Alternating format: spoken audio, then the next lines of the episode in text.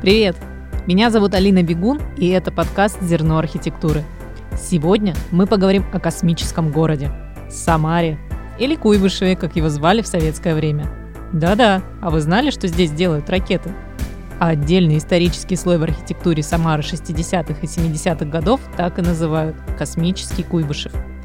Далеко не только об этом мы поговорили с Виталием Стадниковым, архитектором, градозащитником и доцентом Высшей школы экономики. Виталий, а в Самаре есть свой проектный институт? Вот что-то такое, вокруг чего складывалась архитектурная среда? И вообще такое понятие, как Самарская архитектурная школа, оно существует? Ну, оно тоже есть на местном уровне. В Самаре, да, всем кажется, что есть некая самарская школа. Даже в какой-то мере в, Москве, в общем-то, во многих э, архитектурных бюро есть куча бюро, в которых работает большая, а иногда и большая часть выходцев из Самары. И, в общем, они идут от одних и тех же ну, преподавателей, которые котируются в Москве. Вот. Но э, явление этой самарской школы, оно, э, по сути, связано с временем бумажничества. То есть она сформировалась, эта школа, в, на рубеже там, ну, конца 80-х, начала 90-х годов, как такое ответвление бумажной архитектуры. Только в Москве это было э, такое глубоко культурологическое явление, связанное там во многом с гуманитарными знаниями. А в Самаре это в чистом виде формализм, с моей точки зрения. То есть, причем основанный на том, что вот часть преподавателей на факультете архитектуры в, стро- в строительном институте решили как-то выделить себя относительно молодые, и они решили, что они представляют некую новую школу. То есть до этого там были выходцы из Мархи, которые преподавали и, в общем, состарились. И все это представляло собой такую ухудшенную, э, ухудшенную методику Мархи по преподаванию. А эти чуваки, в общем, взяли и решили, что им надо обязательно там какие-нибудь вместо увражей разных старых зданий памятники авангарда, модернизма перечерчивать, э, э, делать формалистические всякие упражнения, связанные там с переработкой каких-нибудь абстрактных композиций в объемные проекты, в архитектурные проекты. И вот эта метода, она, в общем, породила довольно много красивого материала, э, такого, э, ну, в виде дипломных проектов. И это этот пик, он прошел, э, я думаю, где-то с, с 93 по 98 99 год он был. После 98 -го года это все сошло на нет постепенно, потому что появилась практическая деятельность, и, в общем-то, все преподы, которые вкладывались вот в эту работу со студентами и эксперименты, они начали работать как архитекторы, и многие из них просто, ну, ну в общем-то, ничего и не показали, а многие, ну, заостряли в этом ну, в проблематике рубежа э, нулевых годов и никуда не двинулись, потому что, в принципе, весь э, пафос раз, развития архитектуры 90-х э, годов, он заключался в борьбе с э, классическими формами постмодернизма. Ну, типа, давайте рисовать прямоугольники вместо арочек, э, вместо кругов рисовать э, квадратики. Вот. И чем строже архитектура, чем она больше на конструктивизм похожа, тем она более актуальна, не модернистская и, значит, анти по отношению к дурновкусию Лужкова. И, в общем, вот эта вот вся фигня, она сдохла ровно тогда, когда в 98 году кризис начался, и, э, соответственно, все эти проекты пышные лужковской архитектуры, они стали сходить на нет. А неомодернизм, он э, в начале нулевых, так сказать, везде стал рулить, и бороться стало не с чем. Нужно было придумывать новые концепты какие-то, чтобы двигаться вперед. Они, с моей точки зрения, не были придуманы в Самаре. Поэтому, э, с одной стороны, преподы ушли в проектирование и зарабатывание денег, потом рынок проектирования в Самаре сдох вместе с рынком э, ну, нормальной недвижимости квадратный метр упал по цене, и исходя из этого качество настолько сейчас ущербно в сравнении с городами, которые когда-то оказались конкурентами, типа Казань, Нижний Новгород, Екатеринбург, что, в общем-то, и говорить сейчас особо я бы не стал ни о какой самарской школе. То есть, с моей точки зрения, мы сейчас в точке такого жесточайшего кризиса находимся. Но, собственно говоря, если так протягивать логическую цепь к тому, что мы там попытались сначала обсудить, я бы сказал так, что Вообще-то вот этот слой модернизма 60-х, 80-х в Самаре – он был рожден никакой не самарской школой, он был рожден выходцами из разных институтов, которые по распределению в Самару попали. В Самаре э, до 1974 года не существовало архитектурного факультета.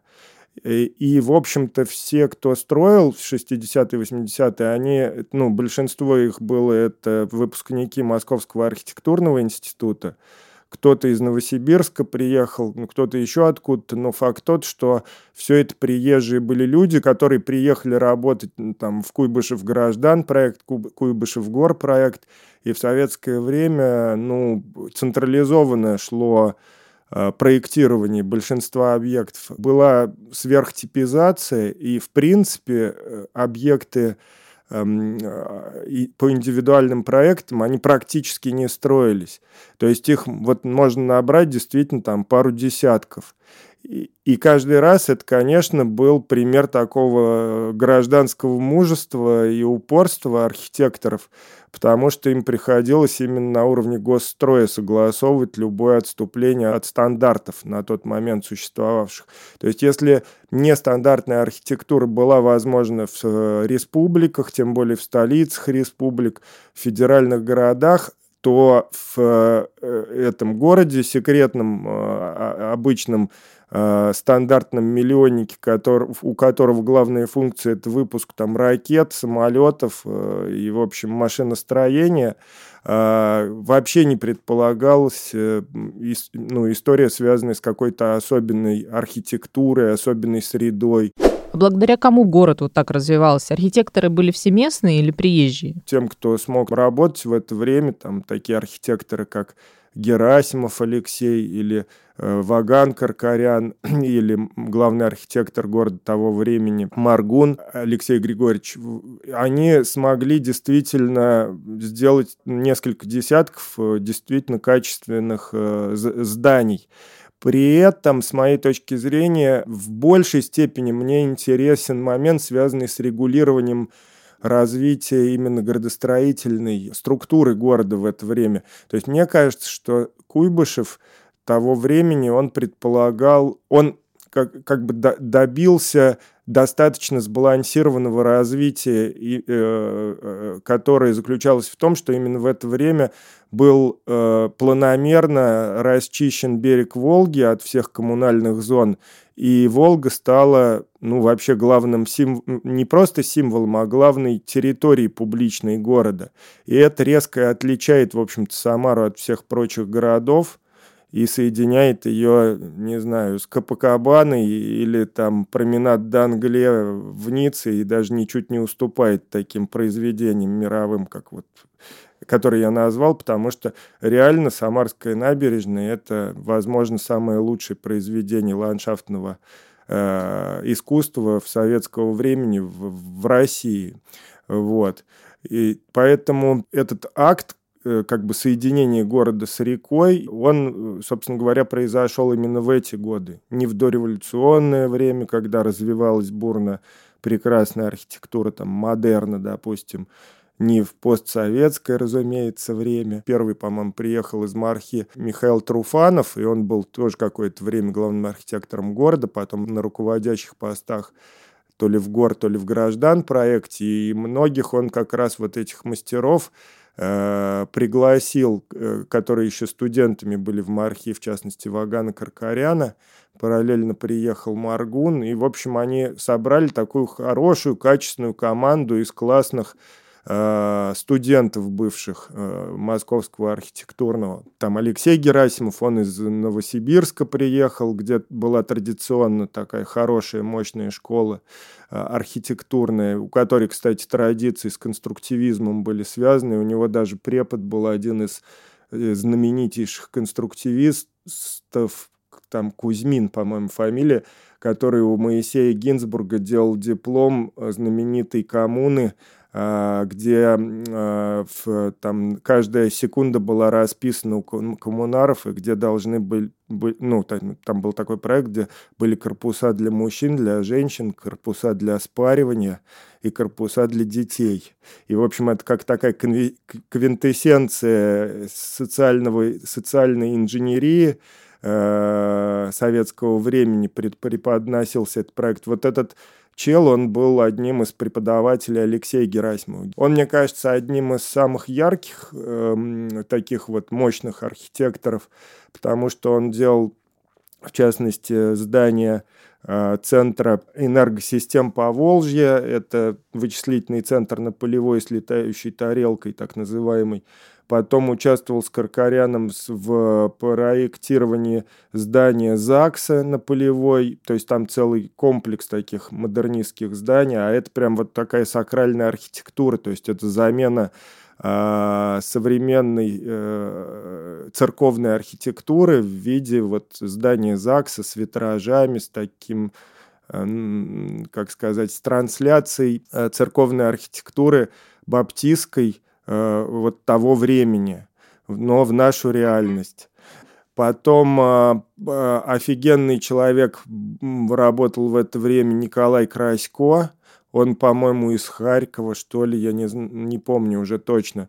И он сделал ряд таких контекстуальных зданий. Он и модернист, с одной стороны, а с другой стороны, его звали все Тишайший, коллеги, потому что он такой тихий, тихий, спокойный, неконфликтный и очень прям вдумчивый. Он прям вот потом он церкви в постсоветское время проектировал для Украины, для, для Харькова.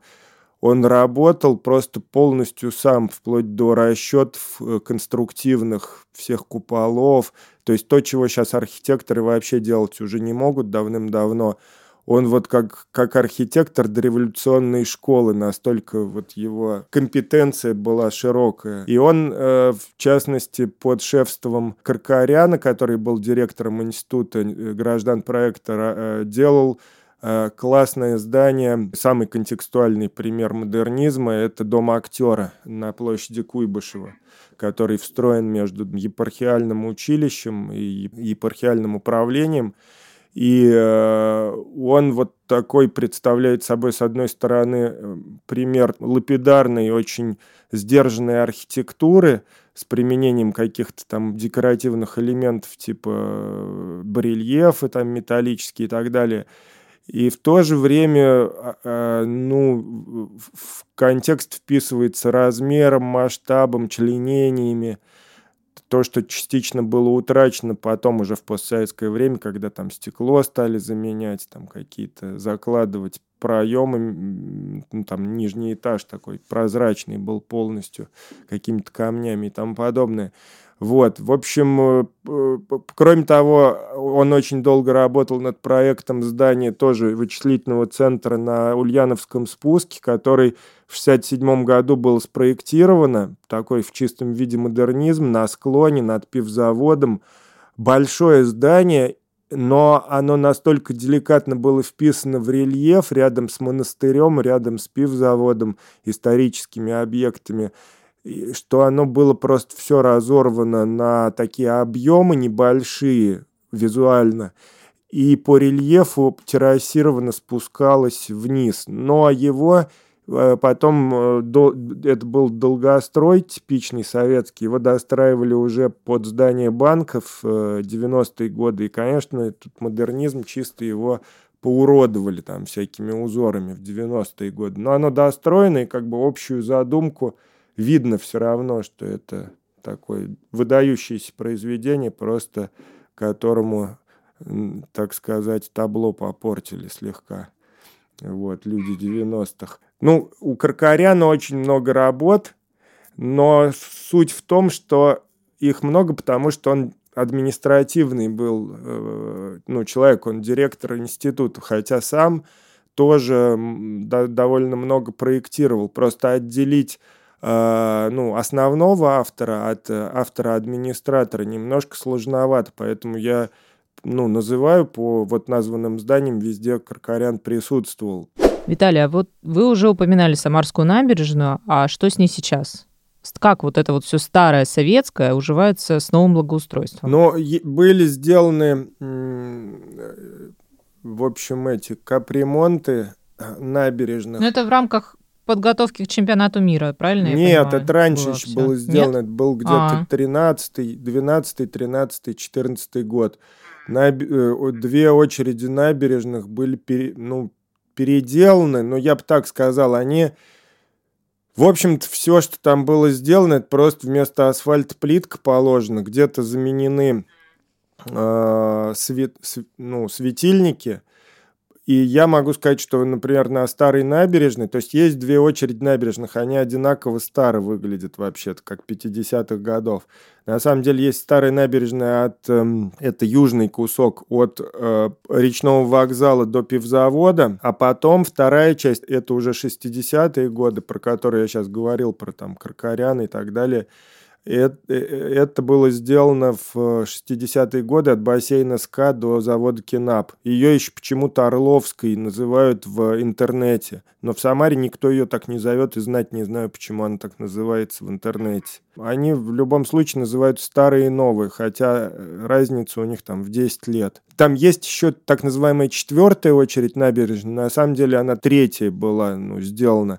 Это 80-е годы, где ладья торчит. Это еще более северный кусок между улицами Осипенко и там Соколова. Набережные старые и новые, они в там 11 по-моему, 14 году подверглись, в общем, такому коммунальному ремонту, я бы так это сформулировал. Никаких там особенных затей по благоустройству мудрых не было.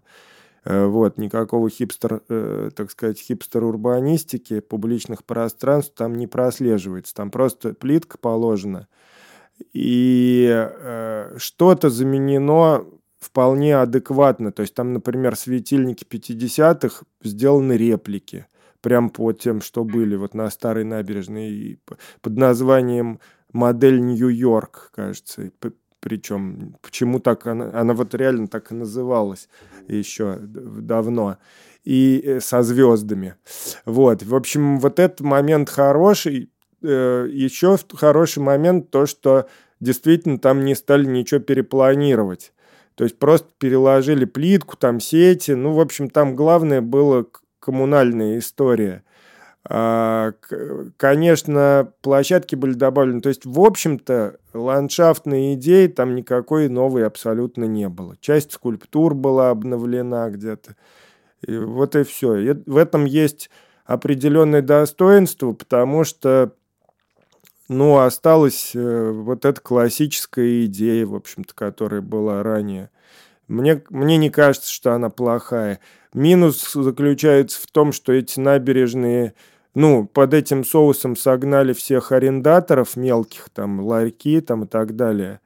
Но и, в общем, минус в том, что она э, стала в чистом виде такой пустой, стерильной, где там, не знаю, два кафе находятся, а дальше ты даже пойти никуда не можешь, тебе надо подниматься куда-то, искать эти кафе. То есть, э, да, там, ну, Э, как водится у нас идиотизм, что там пиво пить нельзя э, рядом с пивзаводом. Вот, и, и, в общем, одно противоречит другому. Сейчас, ну вот, был конкурс на проектирование связи этих двух набережных. Они разорваны, ну, такой промзоной исторической в виде пивзавода и ГРЭС, городской электростанции 30-х годов, такое здание красивое, конструктивистское на крейсер «Аврора» похожая. И э, вот под этими, под этими промпредприятиями сейчас был конкурс на проектирование новой набережной связки между старой и новой.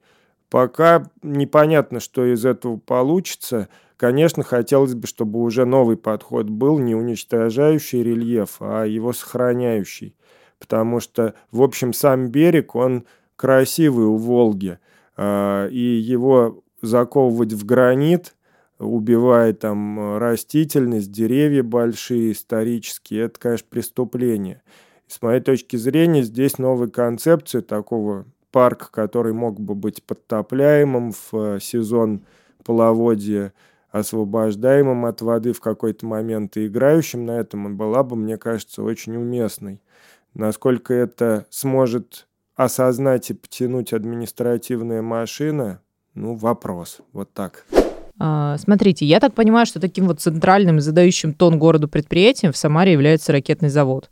Вы сам вообще с детства живете в Самаре? Ну да, но у меня все родственники попали в Самару в войну. То есть все были эвакуированы. Самара э, была крупным городом до революции, но, скажем так, в деся... там, на какой-то десятой или какой-то позиции достаточно крупной, 250 тысяч была до революции.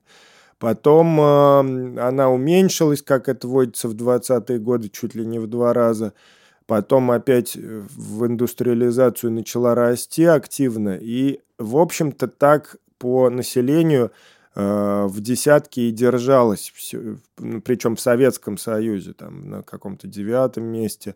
То есть достаточно крупный город был. Почему это было? Потому что э, эпоха индустриализации серьезнейшим образом повлияла на развитие города, потому что если до революции это была там хлебная столица России, то есть там куча э, бирж, элеваторов с хлебом связанных было, и, ну и там сельское хозяйство, то после революции, в, ну, в сталинские пятилетки здесь, ну, там еще до революции начали строить часть оборонных заводов э, после проигрыша в войне с э, японцами, там, заводы по производству патронов, там, так далее, взрывчатых веществ.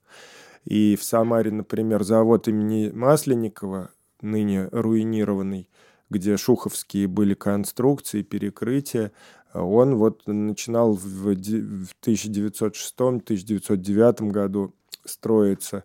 А в... И, соответственно, там была железная дорога, и это были условия для развития э, инфраструктуры хорошей, промышленной. В 2016 году вышла книга с зачаровывающим для меня названием «Космический Куйбышев».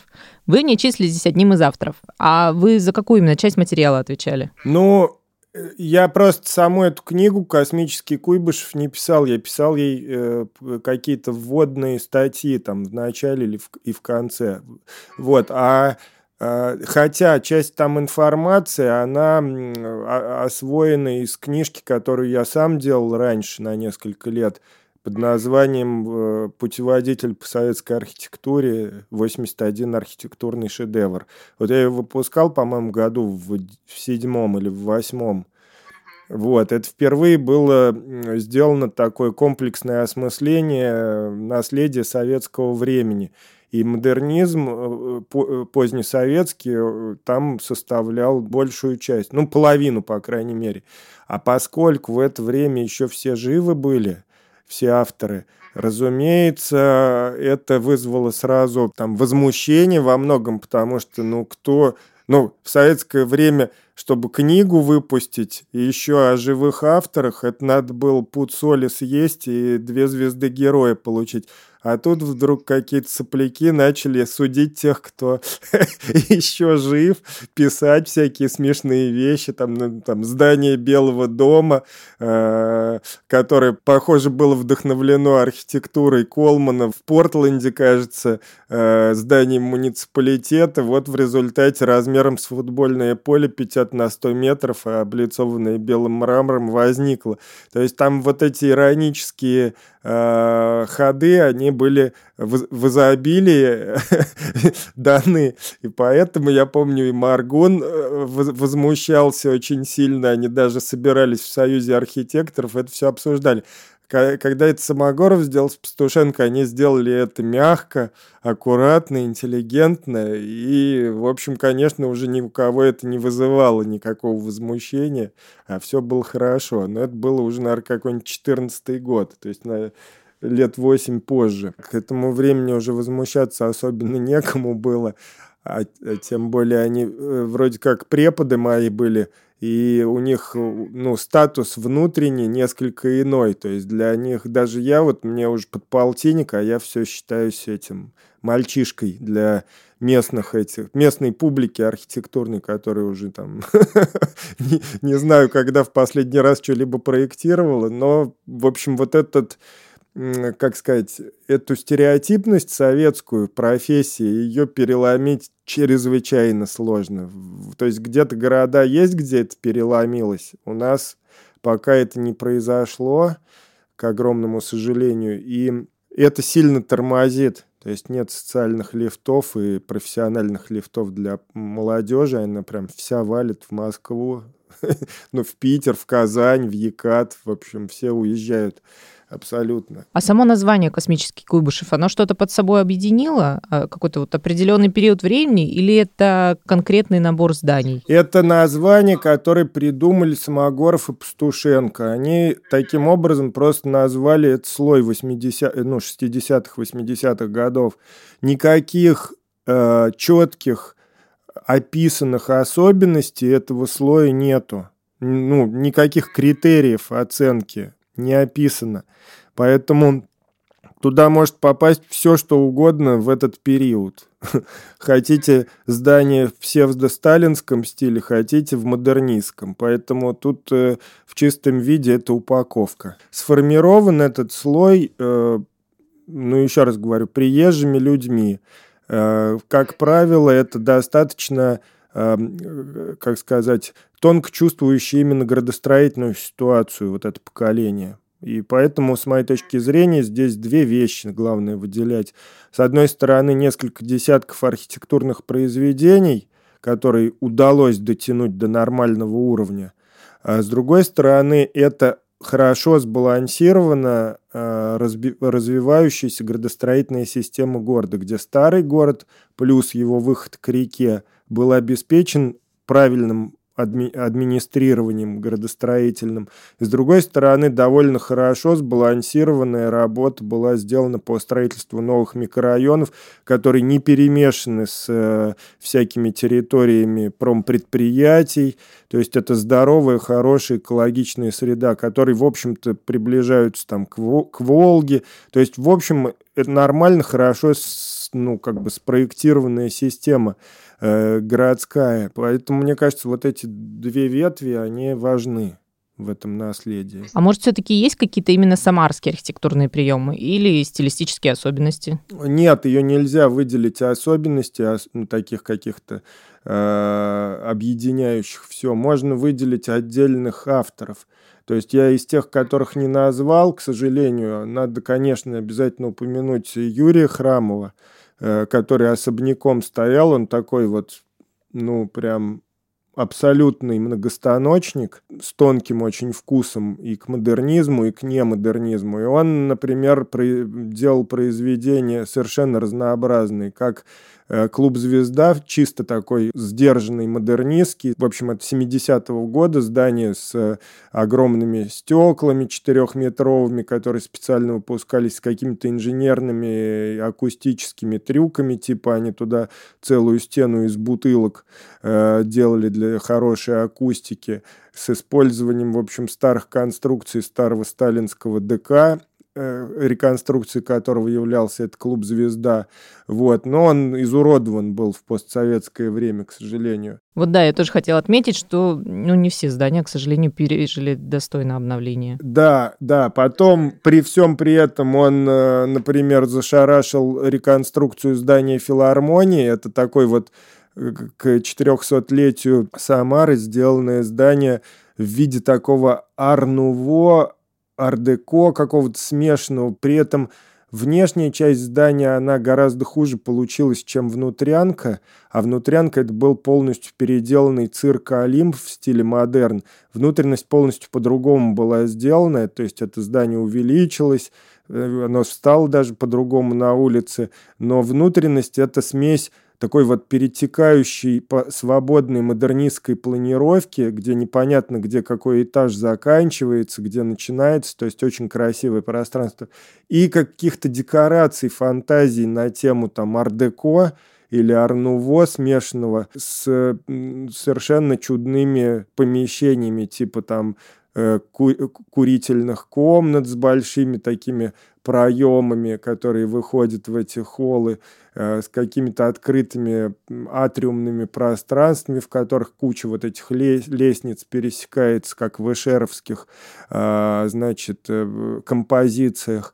Вот, и вот он эту вот архитектурную фантазию очень качественно воплотил. Она, мне кажется, уникальна. Внешне там мне не сказать, что это близка архитектура, она очень грузная, едва напоминает то, что было, а внутренность, безусловно, уникальна. А потом его, ну, как бы, э, одно из последних произведений, которое уже, в общем, э, когда его рисовали, оно казалось неким не, не, неким футуризмом, а сейчас оно в ретро-футуризм превратилось. Это здание вокзала существующее, металлическое, которое в народе называется «Конец Льва Толстого». Такое со, уже состарившаяся металлическо-стеклянная архитектура 90-х годов. В общем, странные башни, в которой дан э, такой спиралевидный э, спиралевидный проход аж на 9 этажей, по-моему, высотой. То есть башня пустая в этом вокзале, а, абсолютно бессмысленная по своему функциональному назначению, с каким-то проходом по периметру. И это торжество, ну, такого э, архитектурной мысли 90-х годов, то есть когда не было никаких правил, и можно было заморочить голову за бюджетные деньги, построить такое здание, которое не имеет никакого функционального назначения. То есть это, конечно, отражение того времени, когда была полная свобода, полная безнаказанность, и можно было делать все, что хочешь. Но этим никто воспользоваться, к сожалению, по-моему, не смог. То есть это безнаказанность и нерегулируемость, а в результате к бардаку просто привела везде. Просто в Нижнем Новгороде это все-таки в некую школу, э, ну, действительно сформировалось. У нас отнюдь. Вот, но, но, но, но это здание прикольно тем, что оно абсолютно абсурдистское и волюнтаристское. То есть там, ну, волюнтаризм в полнейшем виде сделан. И вот эта вот бурная архитектура-центричность э, храмовая, она вот в таких совершенно контрастных видах воплощалась. То есть как в чистейшем модернизме звезды, так и в суперэклектике навороченной этого э, филармонии и в каком-то абсурде 90-х годов. Для меня, конечно, вот это вот поколение, приехавшее, оно, как сказать, оно сейчас уже ушло, по сути, все. Э, конечно, для меня слой, но это слой разных авторов. Я не могу их объединить одним одним стилистическим каким-то... Виталий, а давайте поговорим о проекте, к которому вы имеете непосредственное отношение. Вот у вас в городе стояло здание в форме серпа и молота, заброшенное, убитое, а скоро в нем открывается филиал Третьяковской галереи. Ну это же потрясающе, это вы посодействовали? Нет, я, конечно, никакого отношения к тому, чтобы там галерея Третьяковская появилась, не имею, только косвенно. То есть э, смысл просто в том, что Э, был завод имени Масленникова дореволюционный, и его постепенно приватизировали в конце 90-х годов. Э, местная такая полукриминальная группа, которая в результате его перед кризисом восьмого года э, активы в виде вот этой фабрики кухни начала сливать. В чем прелесть самого здания? Ну, то, что оно вот было создано под э, такую функцию приготовления еды для большого предприятия. Оно должно было готовить 9 тысяч обедов в сутки.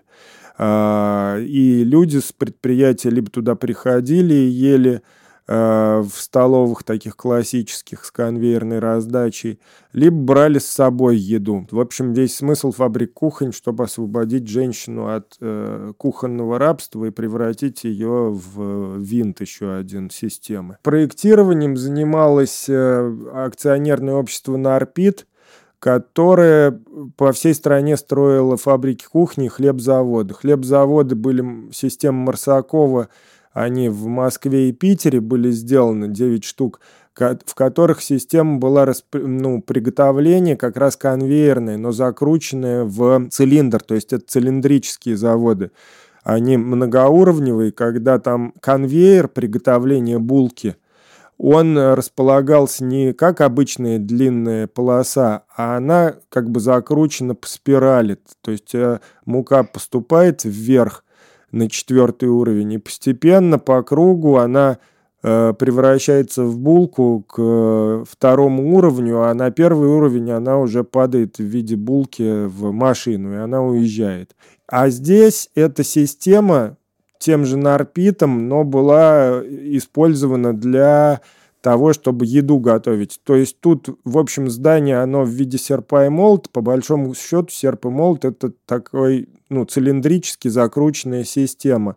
Только в центре этого цилиндра стоит, э, ну, вот этот молоток, молот. В нем, э, боек молот, в нем располагалась кухня. А вокруг э, серп, в нем столовые. И из этого байка молота распределялось по э, транспортерам, которые соединяли э, по осям здания вот, этот, вот, вот эту кухню с столовыми, распределялась еда. И в столовых по, ну, конвейерно она распределялась уже для рабочих. Вот. В общем, вот эта система закрученная, так сказать, в кольцо, она использовалась для фабрики кухни.